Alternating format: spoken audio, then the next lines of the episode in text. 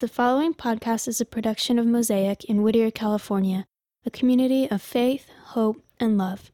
For more information about Mosaic gatherings and events, please visit mosaic.org.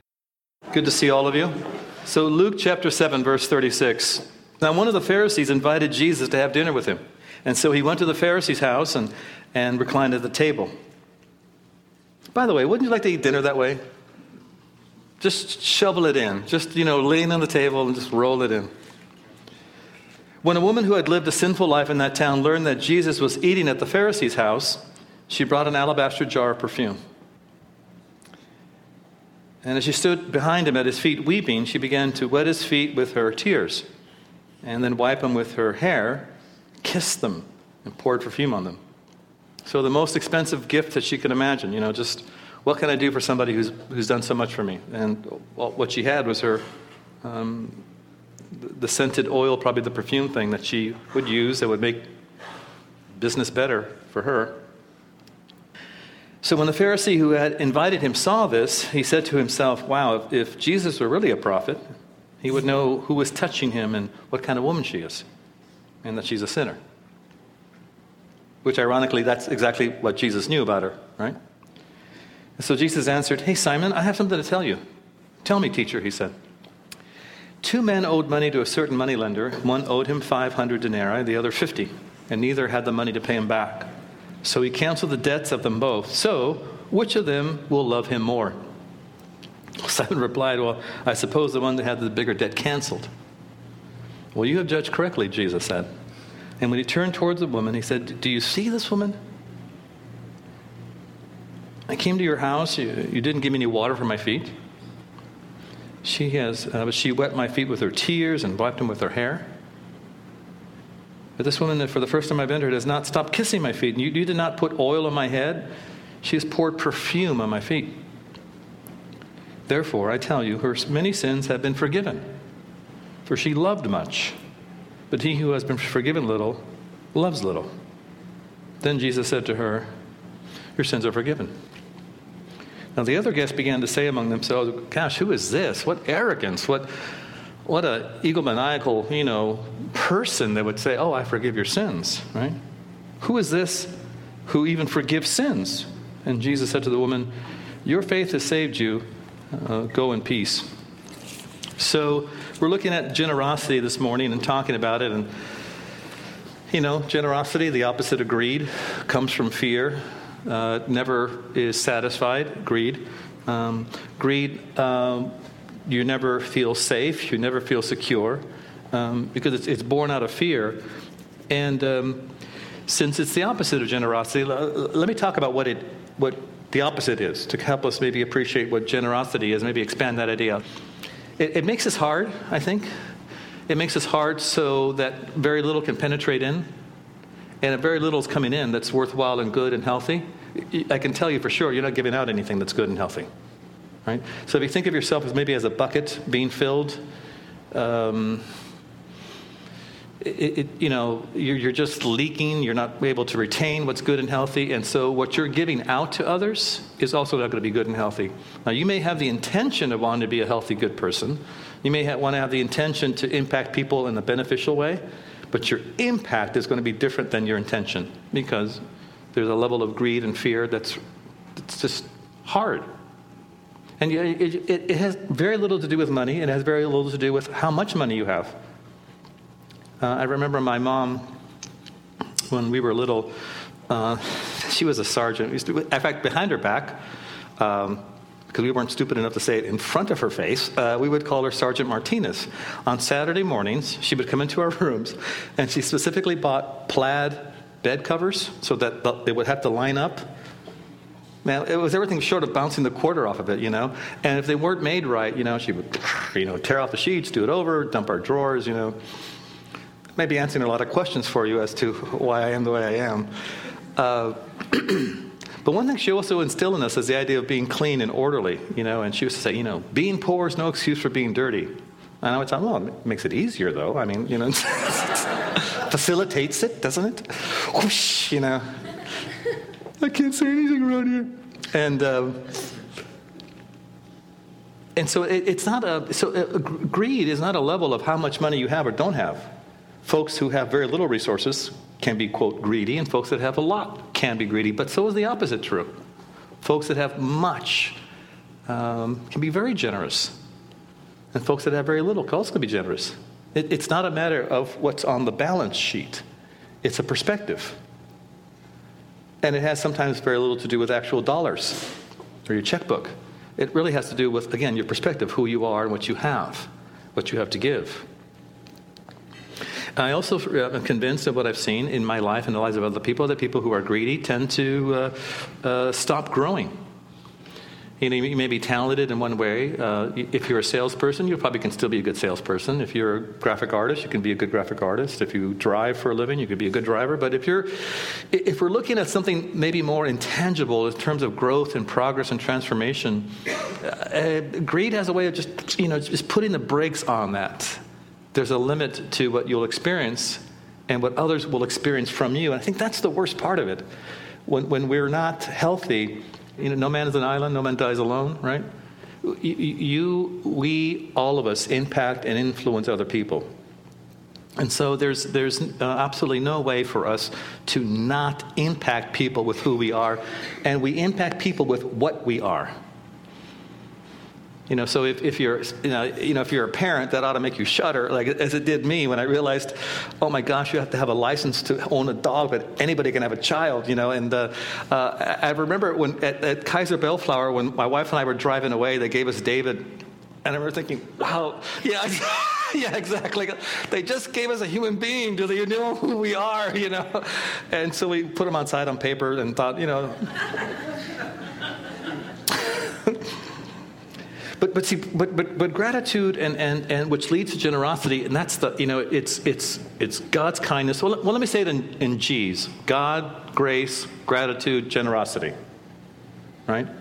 God, grace, gratitude, generosity. But when you experience God's kindness, when you experience Him love you in, in your worst moment, not in your okay moments, not in your I'm pretty nice moments, but I mean the, the stuff when you're really embarrassed about, when you experience him move that way towards you, or you move him, he moves towards you, and he doesn't wince or pull back, and you experience his kindness, that leads to a grateful heart, a grateful person.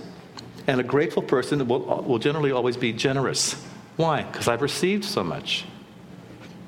So when grace and gratitude blend, you know, they, they form a really kind of a new thing, which is a generous human being.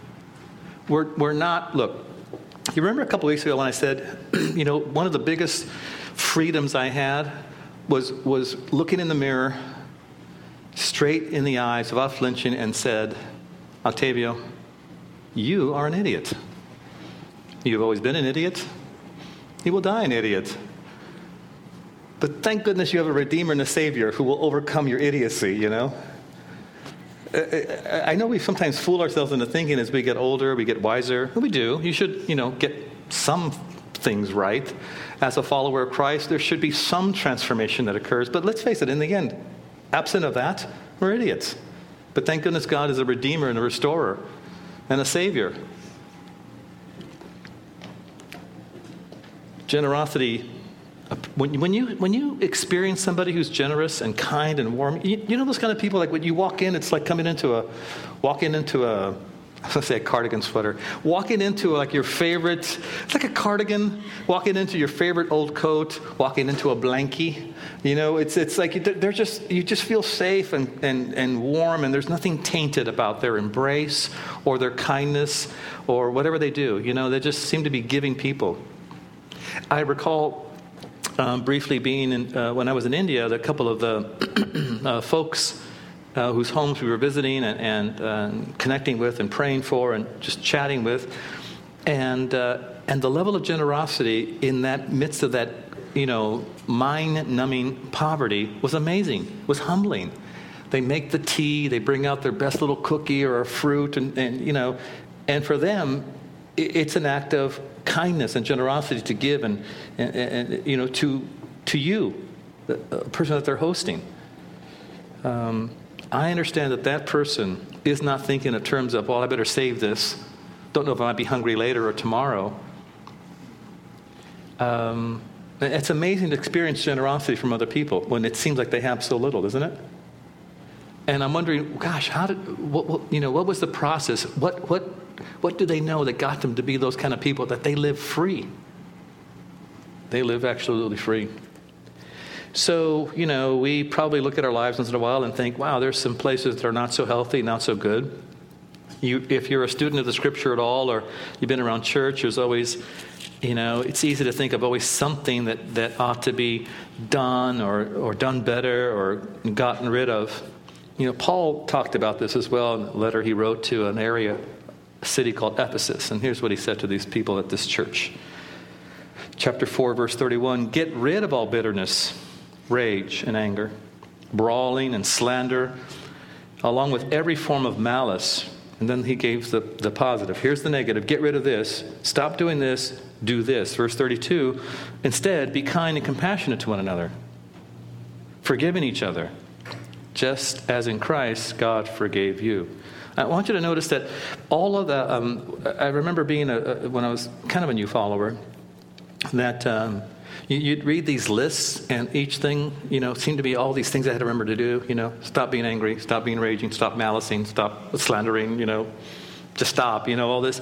And it got to be um, exerting your own willpower, and it's exhausting. And then, of course, you can't maintain that. So you think, okay, I'm not a good person. Apparently, you know, that person's good. God loves them. I'm, I'm, I'm not going to be the kind of person that, that can do this. So you stop. You get discouraged, right? Okay, let me suggest to you, which is the freedom I was half joking about, recognizing I'm an idiot. I've stopped trying. Now, let me unwrap this. Because I came to the understanding that I can live as if I really do have a Redeemer and a Savior. I don't have to try, I just have to um, be what He's already given me to be.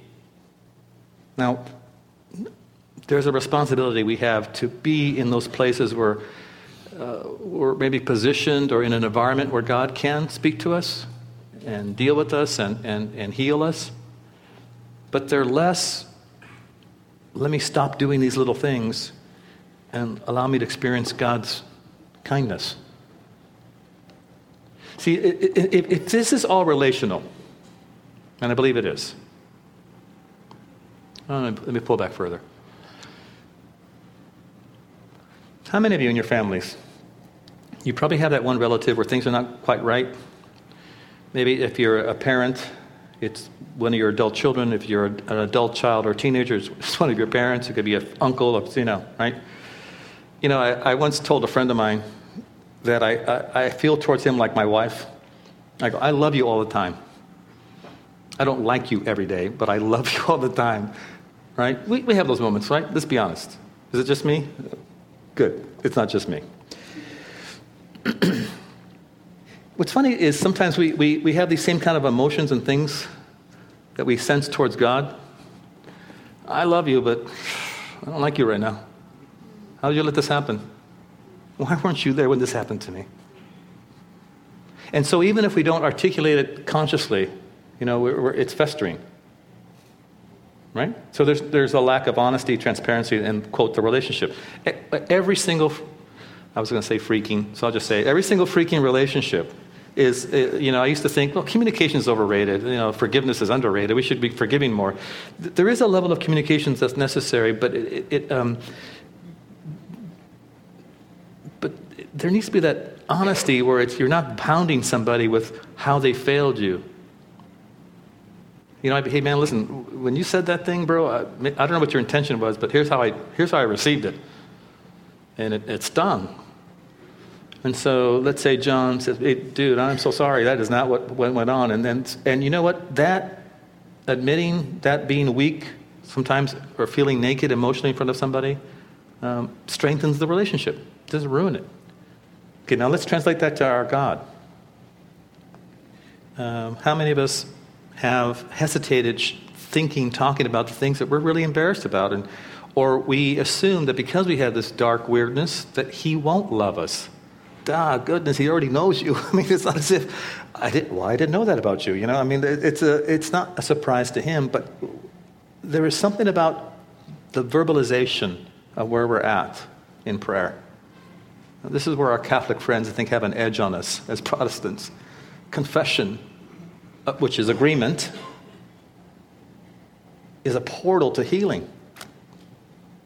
And haven't you noticed whether some of you, maybe you've been in those, um, I don't know, could be in a setting that's maybe a bit more therapeutic. Haven't you noticed sometimes just admitting something, just saying it, it begins to lose its power and grip on your life? So, back to this. I realized that all these little things I was trying to stop doing are just one big, huge part of my weirdness and darkness. And if I was just to practice this kindness that God had given to me towards others, this goes away. It's not one individual act, it's just an expression of me.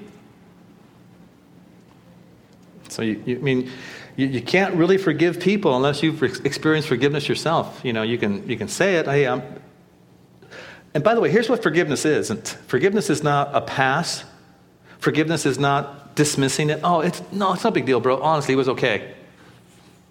We, we you know, you kind of, we kind of think that's sort of forgiveness, that it isn't. And, and I tell you what sometimes forgiveness is, this is what makes it hard. Forgiveness is sometimes actually reliving the moment of pain in it. Have you noticed sometimes when you when something has been hurtful, and you know, especially if you're a guy, you know, you want to you want to be that guy, dude. I can't believe you made fun of my tap out t shirt and it hurt. I was going to wear affliction. I thought you might like the tap out better, you know. So I mean, uh, so you don't want to like be that guy, you know, or, or be that person, and or you don't want to risk being rewounded. That somebody won't value that moment, and so you hold it back, and you think, oh no, it's okay, it's not that big of a deal. No, it, it's not excusing it, it's not dismissing it. It's like, man, dude, yeah, that really stung. I mean, I, I felt stupid and or whatever it might be, and completely discounted or disparaged, and um, and then releasing the other person. Now, that doesn't even mean the other person will receive it. Will say, will own their part of the, of the, of the mess, right? But uh, this is what I can guarantee you. You're free. I think, goodness, how old's my mom now? 77? Yeah, about 77, 78 years old.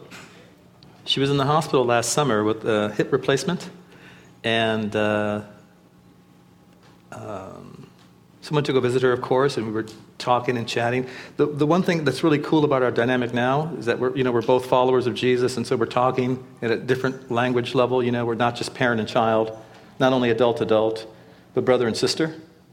You know, that's kind of a, was a kind of a cool dynamic. So we were t- chatting about things, and that poor mom. She goes back to a moment. She says, uh, "Tabito, that's my childhood name, which none of you can refer to me as." so she says, "I need to ask you a question." Oh, sure. What is it, mom? Have you forgiven me for what I did to you? So I remember thinking, oh my gosh, this poor old woman's carrying this still, you know. I thought, oh, yeah. and I did, I did what I just told you not to do. Mom, it was okay. It's fine. You were a different person. It's no big deal. She says, no, I, I need to know you've forgiven me. That was probably one of the most bonding moments between her and I. Just to, to maybe articulate, well, when I went to school with bandages, it wasn't always pleasant. And when this happened, but goodness, we've both been forgiven, haven't we? Much? How can I hope with hope forgiveness from you? Then I asked her to pray for me and you guys. And what was amazing about that moment was having this connection of thinking, this is the woman that gave me physical life, and now she's praying for my spiritual health as well. So we've, we receive forgiveness. It's two parts. You, you, you receive it from God, it's not just uh, for you, it's also in the second half then to give to others.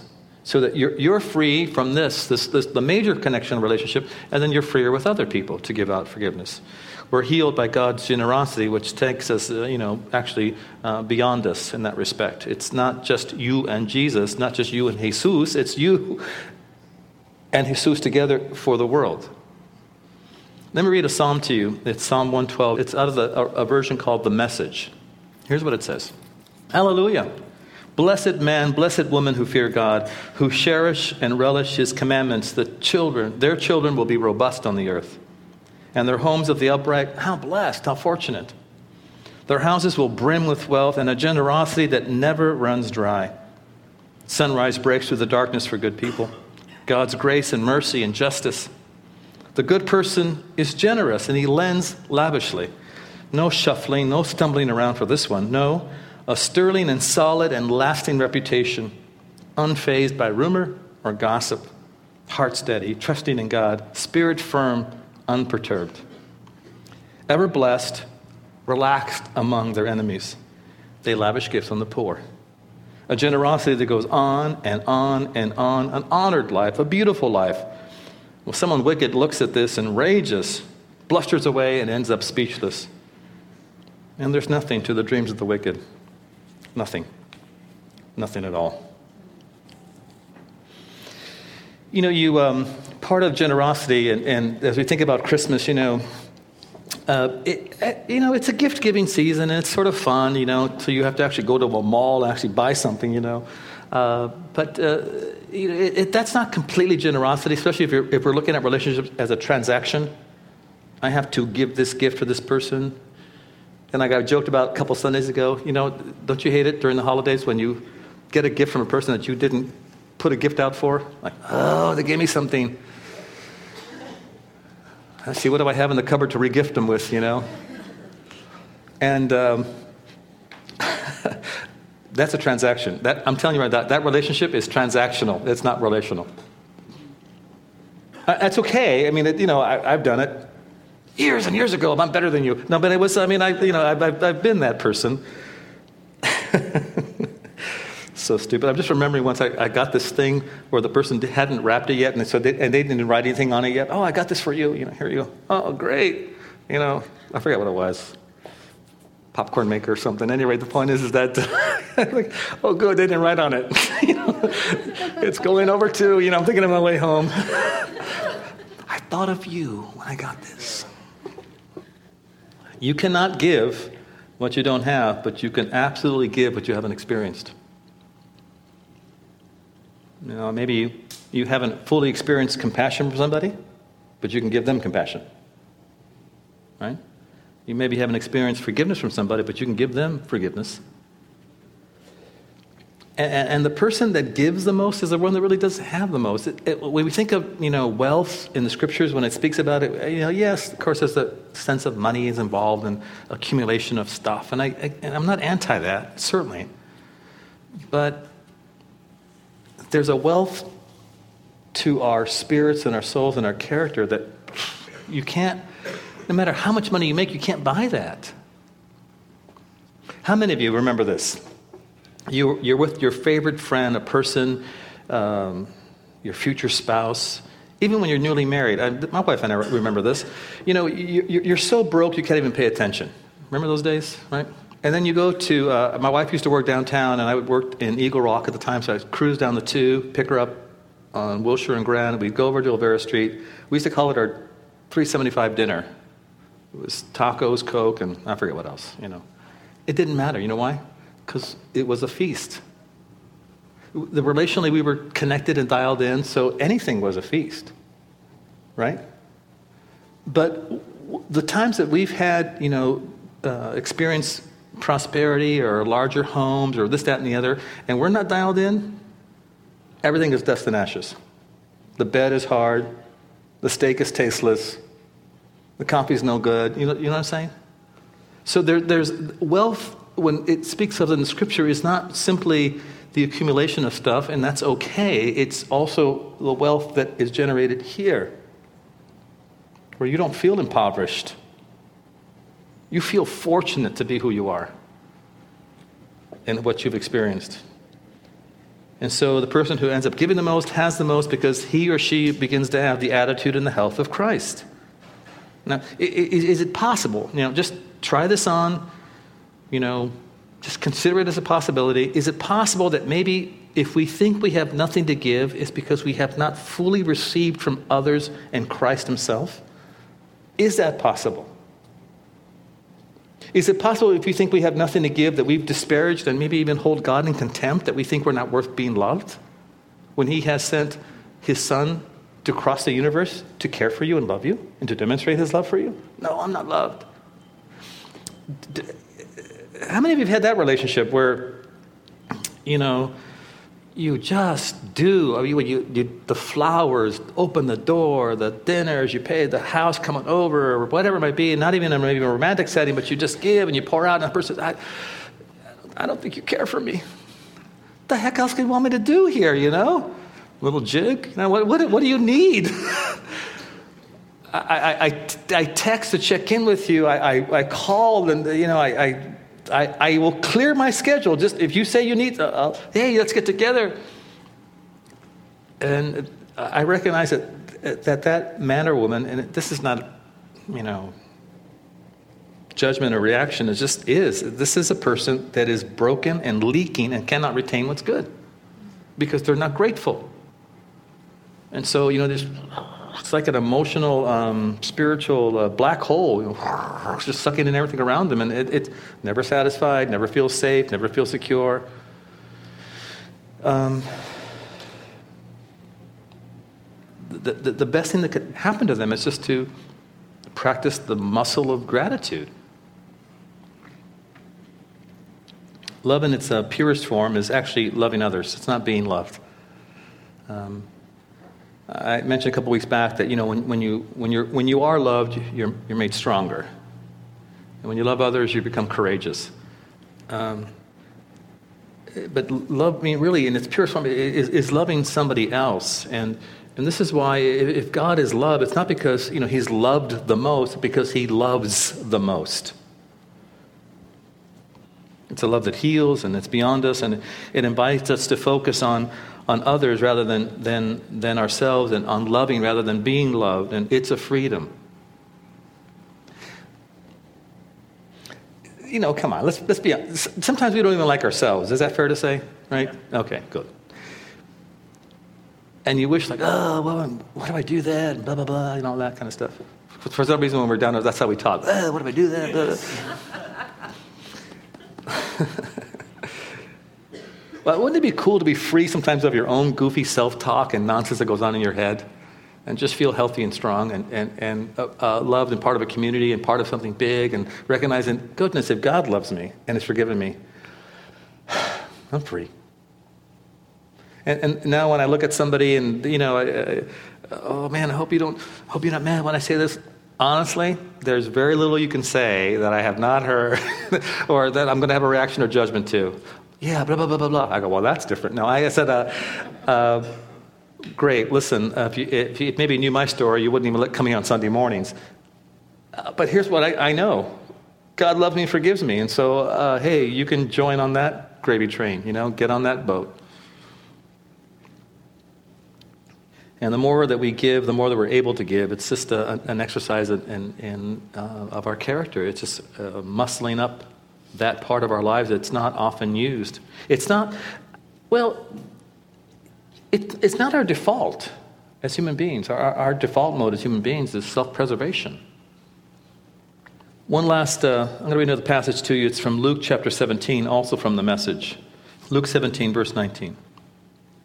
It goes on to say, Well, it happened that as he made his way, as Jesus made his way towards Jerusalem, he crossed over the border between Samaria and Galilee. Now, some of you have been students of the scripture for a while. You've, you've heard of the, the racial tension between Samaritans, which were half Jews, and the Galileans, which were, you know, quote, all Jews. And so there was, I don't know, just think of a part of town that, you know, is a deal, right? Bloods and Crips, or I don't know, and Mexican mafia. So, I mean, I mean, it's that kind of tension or weirdness. Even uh, parts of Whittier, right? People know, okay, I don't go there. I don't belong there.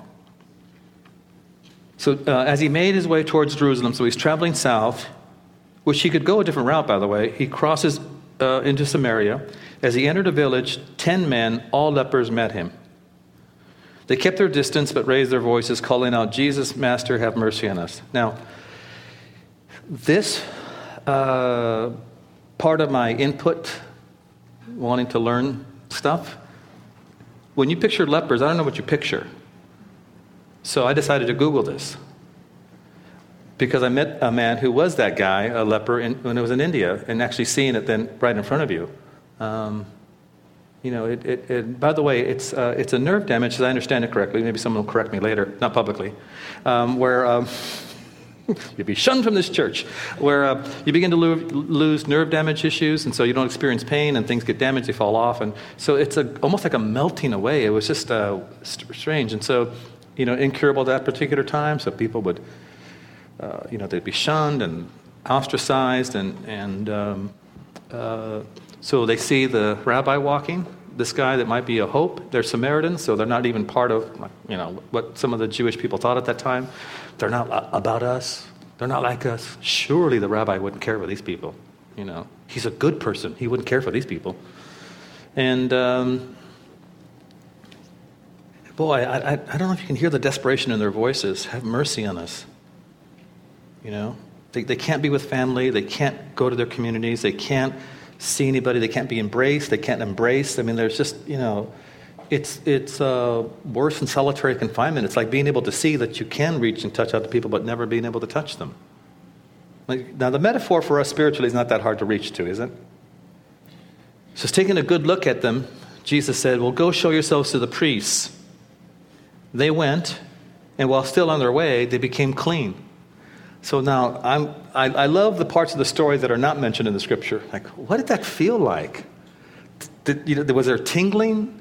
Did the skin go from that brown, leathery, and sometimes it's grayish green, to baby like flesh? Was it adult flesh? Did the bones just start popping out again? Did, you know, what was that like? Did their skin, you know, uh, you know what I mean? What was that like? Did they feel it? Or was it as they were walking, they go, oh, the guy that had the, the, the limp gait or the one that was short on an arm, and what was that like? And I'm thinking of the excitement and the, oh my gosh, so grateful, wouldn't you be? This is amazing. And by the way, the priest would be like the position, civil authority, the CDC that would allow you back into community. Okay? So one of them, when he realized that he was healed, turned around and came back shouting his gratitude, glorifying God. And he kneeled at Jesus' feet, so grateful. He couldn't thank him enough. And he was a Samaritan. Now, I like, I, I like that phraseology. When he realized he'd been healed, I mean, the other nine were not sure. But there was a, maybe a, a different level of appreciation or realization. Quote, I've been healed, right? So Jesus said, Goodness, um, we're not 10 healed? Where are the other nine? Can none be found to come back and give glory to God except this outsider? So then he said to him, him get up. I love this, right? Come on, get up. You know, on your way. Your faith has healed you and saved you. Um, a couple things I take away from that. Number one, that God's goodness and kindness towards humanity is not contingent on their gratitude. Right? I'm pretty sure Hitler enjoyed steak. You know, he enjoyed friends, whatever friends he had, I guess, right? And uh, I think we withhold sometimes, or maybe are fearful or weirded out by certain people because, you know, they're not dialed in like we are. Really? Like, like you were from birth or something, you know? None of us were. Come on. And so God's commands, advice, life coaching lessons, suggestions, however you want to term his teaching, to us about others is not contingent on their response to us. It's not time designated. Like, oh, when you're feeling better, hey, when you warm up to that person, when they admit that they were wrong, no, it's just go do this. The other thing I recognize is that um, he says what we've been talking about. Uh, your faith and belief has healed you. This, this, this it's the gratitude he's speaking of. You know, we're all rescued by God's grace. Where many of us have been healed by God's generosity, and, and some of us have actually been made whole by that as well. And this holiday season, as we're looking to live beyond us, you know, beyond even our community, but beyond everybody, you know, in, in Whittier, where Pico, La Habra, wherever you've driven from, you know, Montebello, it, eh, that, that the beyond this thing is not my church friends and my follower friends, but it's people everywhere at all times. What acts of kindness, what displays of generosity can we show folks? That is the proof, and that is the evidence that you've experienced God's kindness and generosity in your life. Now, okay, here's the other option. If you haven't, if you're not able to do that, uh, again, no reaction or judgment. You know, I told you earlier I'm an idiot. You probably are one too. So, uh, since we have a Redeemer and a Savior, let's just go back to the Redeemer and Savior and say, hey, man, you know, I'm kind of a menso here. And I, I, I need to experience and understand what I should be grateful for so that I can be generous towards others. Hey, let me, let me pray and dismiss you guys. Father, there are so many stories in this room of people who have experienced you and, and appreciate what you've done, and others who have experienced you and don't know it was you. Uh, maybe some who are, feel uh, disappointed that you weren't there for them as they thought you ought to have been. Um, and everything in between. What I pray is that you help us picture and understand and, and get a clear view of who Christ is his kindness, his generosity towards us, to, to help pull us through the pain of transformation, to pull us through the pain of forgiving others, to pull us through the, the pain of reconnecting with friends and family members that we have disconnected from for various reasons. Maybe some of them legitimate, maybe some of them not. I pray that we have a clear view of Jesus to experience our forgiveness, to become grateful, and then to become generous people representing you well to our community immediately here and the communities that we live in at all times. I pray, Father, for myself and my friends, that Christmas is not just when it's cool and rainy and there's decorations and colored lights and all of that stuff, but, but yeah, help us to remember this in, in incredible gift of your Son, Christ, to us, to make us human beings year round for your sake, to expand the influence of Jesus in our lives and in this world. Amen and amen. Thank you for listening to this production by Mosaic Whittier, a community of faith, hope, and love. For more information about Mosaic gatherings and events, please visit mosaic.org.